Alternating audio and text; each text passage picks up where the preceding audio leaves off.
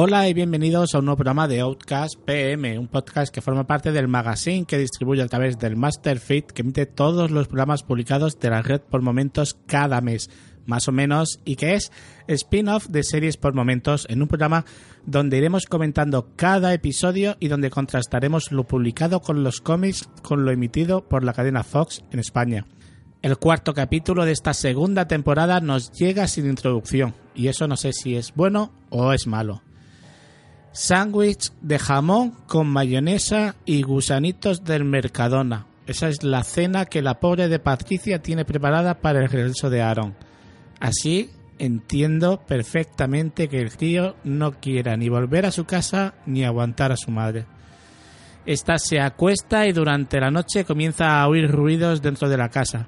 Aaron aparece frente a su madre con su nuevo look culpando al reverendo de ello.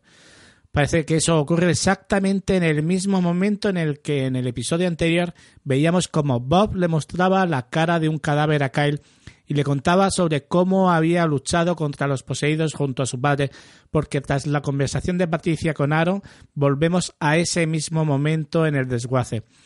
Es en ese momento cuando Aaron llama por el teléfono de su madre al reverendo. Cuando éste llega a casa de Patricia junto a Kyle, la encuentra acuchillada y moribunda en el suelo. Una pena. De verdad, para mí, una pena. Dos grandes personajes que podían dar mucho, el jefe de bomberos y Patricia, desaparecen de la serie.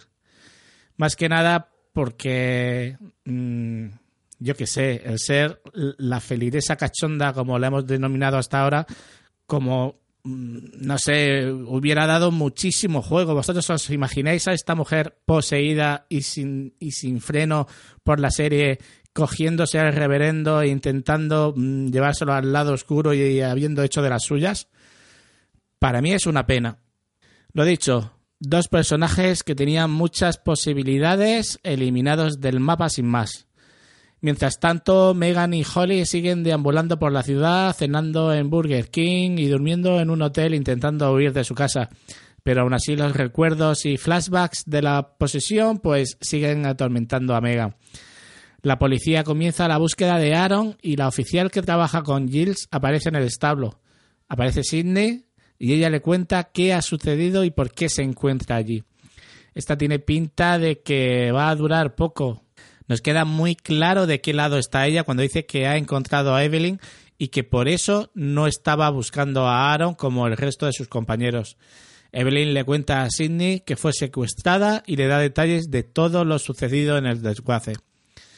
El reverendo y Kyle llegan a la iglesia donde esperan a Aaron y Kyle intenta hacer entrar en razón para que no mate al chico y busque otra solución, pero el reverendo no piensa igual. Pero Aaron no entra. Eso sí, lanza un cóctel molotov dentro de la iglesia, bloquea las puertas y todo lo hace súper rápido y que nadie se entere y, nadie ha visto nada y, nadie ha oído un pestillo y, y, el niño tiene llaves de todos sitios. Es para fliparlo. El caso es que no pueden salir de allí, rompen una ventana para poder escapar y cuando salen, pues Aaron ha desaparecido, evidentemente. Puto guion. Pero Sidney sigue manejando los hilos que dirigen al pueblo y no tarda en presentarse frente al alcalde para decirle que se quite de encima a Giles de la forma que sea necesaria. Ya tenemos o ya sabemos quién está por encima del alcalde. Kyle intenta hablar con Bob y que le aclare el pasado de sus padres en la lucha contra los poseídos, pero Bob no le da mucha esperanza. Han luchado mucho en el pasado y las cosas siguen igual que antes pese a todo. Él perdió todo lo que le importaba por aquel entonces y ahora solo quiere estar allí tranquilo, protegiendo el cuerpo enterrado que le enseñó. Eso sí, antes de finalizar la conversación, le indica un lugar donde se escondía su padre por si quiere ir a echar un vistazo por allí.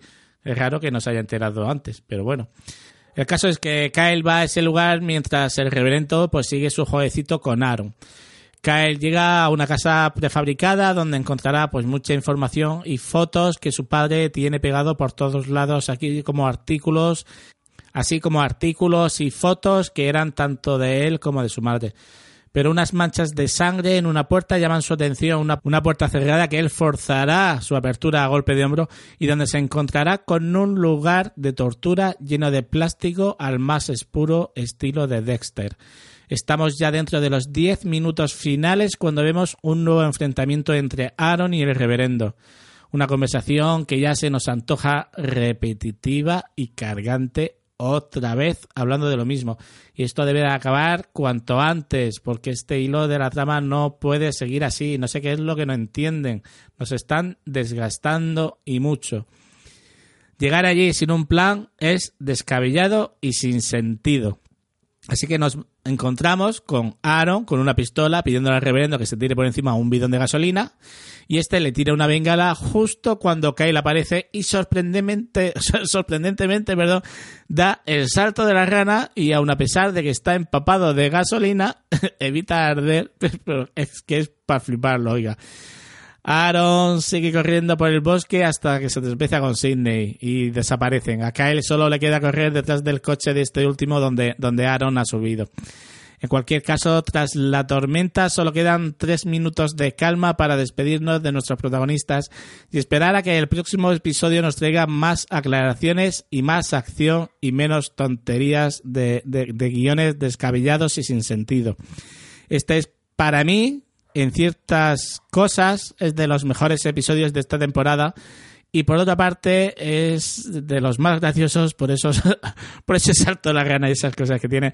Pero vamos es de los mejores de esta, temporada porque la mayor parte del tiempo me han tenido bastante atento a la pantalla. Eso sí quitando al pesado del reverendo con sus rollos y, sigo pensando que, lo mejor para la serie no era matar a Patricia sino haberla convertido en un arma sexual que acusara al reverendo y que le hiciera unirse al lado oscuro y todo eso buen episodio y ojalá que tengamos más como este, pero sin esos pequeños fallos que hemos comentado.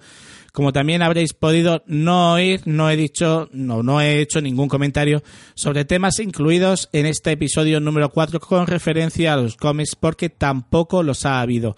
Todo lo que sucede aquí es nuevo, gracias a Kirman por esta vez sí, distanciarte de los cómics como lo estás haciendo.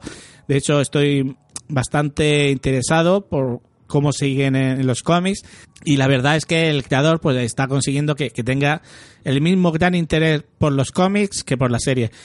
Al tratar pues cómo está tratando pues de manera tan diferente entre comillas pues todos los sucesos de, de esta historia con esto terminamos el episodio de hoy de Outcast PM. Yo espero que, os guste y que nos oigamos próximamente en un próximo capítulo de la serie o con cualquiera de los otros programas que completan el magazine por momentos. Hasta pronto.